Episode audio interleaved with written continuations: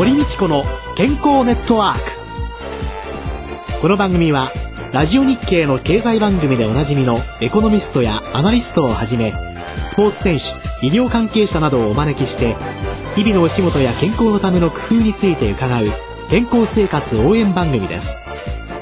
新しい時代の健康と美しさを創造する「コサナの提供」でお送りいたします。未来を開くテクノロジー。サイエンスに裏付けされた製品とサービス。コサナは独自のビジョンによって新しい時代の健康と美しさを創造し皆様のより豊かな生活に寄与したいと願っています。正直に科学する。私たちはコサナです。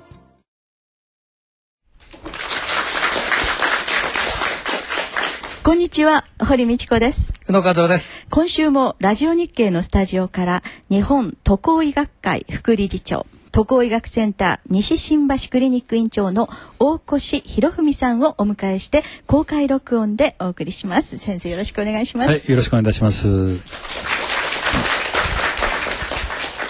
いよいよ大越先生の最終回でございますが、今週は健康のため旅をしようと題してお送りしたいと思います。大越先生はあの東京の新橋でトラベルクリニック旅行に行く前にぜひね皆さんも利用していただけたらと思うんですけれどもちょっとした旅こういうことをすればもっと楽しくなるよとか旅の紅葉とかいろんなことを今日は旅の楽しさについていろいろ教えていただけたらと思うんですけれどもどうでしょうね？私こういったクリニックをやるきっかけになったのはですね非常に多くの方が旅をしたいと思ってるんですねある調査では今実際に旅をしてる海外旅行をしてる人の3倍4倍の潜在需要があると言われています。でも手控えてる方が多いんですね。値段が高いからといっても今国内の方が高いかもしれませんよね。そうするとやっぱり不安安全とか健康のことで躊躇してらっしゃるんじゃないかなと、まあ、私も長年、まあ、こういった関係で仕事してきましたんで、ぜひ旅に行きたい人をサポートするための仕事をしたいといったことでやり始めたんですけども、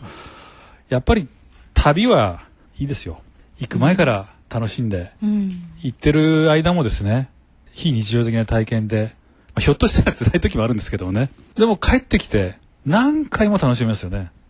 ああまたねあの時、撮ってきたあんとこ行ったねとかって何度も楽しめる。こういったレジャーは他にないんじゃないでしょうかね。行く前はですね、いろんな悩んでたことが、もうすっかり忘れちゃって、まあいいかもう一回やるかなんていう気分にもなる。精神的なリフレッシュ効果ですね。まあこれがやっぱり旅の魅力じゃないかと思うんですね。まあ健康に行ってこれての初めてのいい思い出なんであって、なんであちらで亡くなっちゃったんだろうとか、ああこんなんだったら飛行機乗らなきゃよかったんじゃないかとか、そんな思い出にしてしまわないようにするために、まあ、そういうこと。先生が、はい。あのいろいろお手伝いをしてくださる、はい。アドバイスをしてくださるといあうことなんでしょうけど、旅は素晴らしい経験なんですけどやっぱりリスクも伴うんですね、これどうしてもこう目を向けないで旅に行っちゃうとインド素晴らしいなって言っちゃう。インドはやっぱすごい国なんですよね。衛生状態も悪いですしそういったリスクもちゃんと分かって準備していけば、旅はもっともっと楽しくなると思うんですけども、無防備に行っちゃうとやっぱりとんでもないことになってそれはもう二度と行きたくないやっていうものになるかもしれませんね、どうしても避けられないリスクをちっちゃくするという努力をしていくと旅はもっともっと良くなるはずだと思いますね。え私は例えば、まあ、透析をしているから、うん。もう海外旅行は無理ですよとか、うん。そんな風に控えてらっしゃるような方でもえいけます。いけますか？いけます。ええ。私のあの知り合いで、まあ、非常に偉い方なんですけども海外しょっちゅう仕事があるんですね。人工透析してる人です。慢性腎不全で。週に3日血液透析してる人です。海外の透析病院を予約して行ってます。今でも大活躍してます。でいろいろ私にも教えてくれますけど、ええ。本当に勇気でもらえますね。そういう方の話を聞いてると、まあ、それは仕事の話ですけども、ええ。そうじゃなくて例えば車椅子で生活されてる方も旅に行くと普段はね10メートルぐらいしか歩かないのに500メートル歩いたとか、そういう話があるんですね。うん。まあ、これ私どもあのピクニック効果って言ってるんですけども、ええ。非日常的な環境を与えることによって思わぬ力が出てくる、そういう人はですねリハビリ一生懸命帰ってからやるようになるんですね、ああれだけ歩けたから。そういうことです。また旅に行きたいと、ですから1年分のリハビリに匹敵すると言ってる先生もいますけども、ああ一回の旅行が、えーまあちょっと言い過ぎかなってで でも精神的なものはそのくらいの効果があるんでしょね。そううですね。ですからまああのそういったリスクを少なくするということとやっぱりリスクの少ない旅を選ぶということも大事ですね。それがまああの今日のテーマの一つでもあるヘルスツーリズムという考えです。まあ、例えば健康に優しい旅ってありますよね。非常に気候の厳しいところ行くんじゃないと温暖なところに行くとか、はい移動手段も短くて済む、あまりあちこち動かない、こういったものもいいですよね。あとはもうそれ以上にですね健康プログラム付きの旅行なんてのを最近よく、まあ、国内旅行が多いんですけど、あります、健康プログラム、ええ。いろんなところをウォーキングしたりとかいうプログラムがついてる旅行とかあるんですね、あとはまあ当時なんかもそうですよね基本的にはですね。健康になるために行くわけですよね、あと最近面白いのはですねメディカルツーリズムと言いまして病気を治すためにだけを目的に行く旅行もあるんです。これはものすごい今日本も国策として今注目してるんですけども東南アジアとかインド高い医療費を嫌って欧米の方がみんな向こうに行って手術を受けるんです、まあ、美容整形なんかもそうですけども、ええ。心臓病とかインドなんかものすごく医療レベル高いんです。でも医療費安いんです。そのためだけに行くんですね。そういったツアーも日本でも受け入れたり。日本もですねどんどんニーズがありますから、ええ。例えば中国の方がですね、日本で治療を受けたいものすごく多いんですね、それもどんどん受け入れる。旅そのものの目的が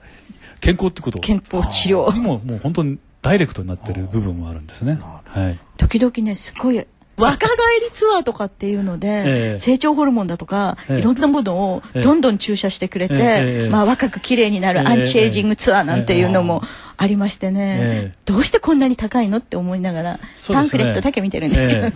ああのいろいろ直接的な医療の話になると副作用の問題ありますんであれですけども、健康のために旅に行くっていうこともですね、うん。一つのまあ旅行の目的としてもどんどんどんどん注目されるんじゃないかなと私は思ってますけどねそういえば日本人って昔から旅って好きですよね。大好きですね、お伊勢参りお伊勢参り。当時ああまあ美味しそうですよね。あんだけの人たちが移動してたっていうのがすごい国ですねその当時ヨーロッパなんかではですね本当に一般人があんな無防備で旅行するなんてことはできなかった時代ですから素晴らしいことだと思いますね。まあそれもやっぱり紅葉としてはその非日常性を求めてたんですね。そうですね昔からね。ええそういうことですね。ええやっぱりあの旅によって精神的なリフレッシュ効果を得るために行ったんだろうと思いますね。温暖な気候であったりとかというようなのはいいんですけど先生あの時差っていうのは時差どういうふうに考えたらいいんですかね？そうですね。あの、時差はですね、はっきり言えば現代病です。昔船でゆっくり旅行した時代は時差なんてなかったんです。皆さん、あの、時差1時間の違いをどれぐらいの日数で、どれぐらいの時間で会うと思います？時差1時間あると1日かかるんです。アメリカ、ヨーロッパ行ったら、1週間、10日でかかっちゃうわけですよ。昔はゆっくり旅行してたんで、現地の時間にとにかく合わせろっていうことを教えたんですね。ところがもう航空機はどんどんどんどん走ってどこでもダイレクト昔アンカレジ経由で行ってましたけどアンカレジももうなくなっちゃいましたね経由がね。もうダイレクトで行くと、いうことになるともう時差ボケがどんどんどんどんきつくなって。で今の考え方は短期の旅行だったら現地の時間あんまり考えずに寝れる時に寝とく。だって寝れないんですよ。時差8時間ぐらいのとこ行って現地の時間になって夜になったから寝ろって言って寝れないんですよ。寝たとしてもまだ3時ぐらいに目覚めるんですよ。バシッと。うん。これ避けられないんですね体のリズムが追いついてませんから。ですから寝れる時に寝とくということが非常に寝不足をいかにカバーするかと、まあ、逆に滞在がなかったら早く現地の時間に合わせていくのはいいんですが短かったらもうあまり現地の時間を考えずに寝れる時に寝るというのが時差ボケ対策になると思います、まあね3泊5日とかね、ええ。なんかでピッピッて帰ってきちゃうあの時には寝れる時に寝る。でもなんか向こうの時間に合わせなきゃいけない。睡眠薬飲んだりお酒飲んだりして寝ちゃおうかなって思う人いらっしゃると思うんですけど。そうですね。あのお酒飲んで寝るってちょっと間違いがあって、ええ。実はお酒って覚醒剤的なところがあるんですね。やばい覚醒剤とは違いますけど 覚醒する作用があるという目覚めさせてしまう、眠くなるんですけども実は深い眠りを妨げてるんですね、睡眠が浅くなっちゃうんです。ですからよくあの、いっぱいお酒を飲んで次の日あんなに寝たのになんか寝足りないなってことありません？あれ深い眠りが妨げられてるんですね。やっぱり我々が疲れとるには熟睡しないといけないですね。深い眠りが必要なんです、その時間が減ってしまうために寝るためにお酒飲んで結局睡眠を妨げてるということもああーじゃあります睡眠の質が悪くなってしまうちょっとまああの寝酒に軽く飲むのは眠り誘いますからいいんですけど深酒するとダメですね、睡眠薬はどうですか？睡眠薬はあの短時間型のやつをですねどうしても本当に時差ボケがきつくて辛いっていう方はですね作用時間が短いやつ。寝つきが悪くなるわけですからすぐ寝れるような作用のお薬を担当の先生と相談して飲むことをお勧めしますね。いわゆる入眠剤をそうですね。持っていくと。はい。でその入眠剤をアメリカなんかでは持っていっちゃいけないものもあるものでちょっと注意をしましょうということなんでしょうか。はい。であとですねよくですねメラトニンだとかですね B12 だとかですね、はい。い、ろんなものがいいらしいっていうふうに時差ボケに良いんではないかというふうに言われて、キャビンアテンダントの人がみんな使ってますよなんてよく宣伝されてるんですけどネット上では。あネット上では ネット上では。まあ、いろんな薬剤が試されてますけど、ある程度の効果はありますけども、やはり有効な使い方ってあるんですね。特にメラトニンは効くことも分かってるんですが、うまいタイミングで飲まないと、かえって時差ボケ悪くなることもあるんですね。それをちゃんと指導して、やはり医師が処方するような民剤と同じような使いにすべきだと思うんですね。残念ながら今まだ処方箋で出せないんですね、メラトニンっていうのはですね。はい。アメリカなんかではドラッグストアで売ってますけども、向こうの厚生労働省にあたる FDA の認可を受けてませんから、品質にも問題ありますので、ちょっとお勧めまだできませんが、医師が処方できるようになったら、使えるとは思いますね。まあまだそこまでいってないということですね。はい。まあ、あのよくね海外で行くとね、日本の対処薬っていうのが高いもんですからね、はあ、こんなに安いとかビタミン剤とかサプリメントとかまあいっぱい買ってらっしゃる人がおいでになるんですけど、先生そのあたりはどうお考えになります？いや、それはもう、あの、品質さえきちっとしてて、そのサプリメントの効果もご理解されてれば、私は、あの、いいと思います。すべて西洋医学で、医師が処方したものだけで健康になれるわけじゃない。病気は治るかもしれませんけど、健康っていう意味ではやはり必要なサプリメントをうまく使うというのも、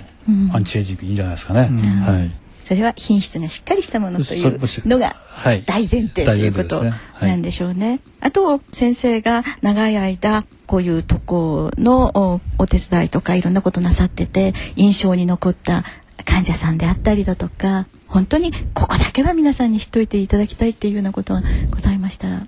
昔、まあ、の職場でですね、まあ、社員の方がある相談に来まして自分の母親が肺の病気を過去にしていて旅行に行けないって医者に言われてしまったと。それもかなり前の話なんですけどもね、でも元気そうだからどうやったら旅行に行けるかどうか評価できるんですか？っていうご相談を受けたんですね、で肺の病気だったんです。結核を、まあ、軽い結核を患っていたと。じゃあちゃんとした呼吸機能と今パルスオキシメーターっていうのは簡単にあの血液の酸素濃度が測れる機械があるんですね、それを使ってまあ少し高いとこ登ってみたり運動してみたりすると大体わかりますよ。でそれをやったら全然問題なかったんです。でいきなり海外旅行怖いですから、まあ、国内で飛行機乗ってみなさいと、だから行けたんですね。でその次はハワイって行けました、もう世界中遊んでますよ。これは私こういう仕事もっとしなきゃいけないんだなと、本当思いましたね。何をもって旅行できないって言われたんでしょうかね。医療側もですね飛行機の環境をよく理解できない、ていないというところがあるんだろうと思うんですね、もちろん行かれる方もそうなんですけども医療側にもですね医療職側にもですねあの私が専門としている渡航医学トラベルメディスンをもっと広めていかないともうじゃあいけないと、旅行を諦めてしまってらっしゃる方も本当にダメなのかどうかっていうのをきちんとそうです。確認することが大切あのーまあ無防備で言ったらダメな人も多いかもしれませんけども、ある程度ちょっとしたアドバイスとか対策を立てることによっていけるようになるんですよ、あちょっとした準備をしていけば。で旅で健康になってほしいというのがまあ私がやってるクリニックの最大の目的なんですけどね。そうですよね。1年分のリハビリに相当するって言われたら、やっぱりねね。そうですよね。人間の気持ちなんてまた行きたい。そうですね。またちょっと歩いてみたいっていう、えなんか励みになりますもんね。さっき実は船の話をしたんですけども、あれ実はうちの義理の父親の話なんですけども82歳でクルーズに行ってとっても楽しかったらしくてまた行きたいからよろしくって今言ってました。いいですそねの前まではちょっと心臓が悪くてですね、もうどこも行かないって言ってたんですけども、ちょっと旅に行ったらまた俺は行くからよろしくねって言ってますね。本当に旅はすると元気になるってのは、うん嬉しいことですね、じゃあぜひぜひ今もし諦めてしまっているダメなんじゃないかってって思ってらっしゃる方がおいでになったらきちんと相談をなさってどういうことを気をつければどういうところならいけるのかというようなそして言ったことがまた次の健康につながっていったらいいですね。4回にわたって先生にお話を伺いましたが「旅の健康術」というご本をお出しになっております襲名出版会から出されてます。最近先生お出しになったんですねこの本は、はい、その中にもお話に出てきましたようなお話たくさん書いてらっしゃいますのでもしよろしければご覧になってみたらいかがでございましょうか。本当にあの分かりやすく目から鱗の内容。そうですね。もうね旅行に行かれない方もちょっと読むとちょっと旅行に行ったような気になるところもございます、はい。大越先生4回にわたり本当にありがとうございました。堀道子の健康ネットワークお相手は堀道子と。宇野和夫でした。それでは皆さんごきげんよう。さようなら。どうもありがとうございました。ありがとうございました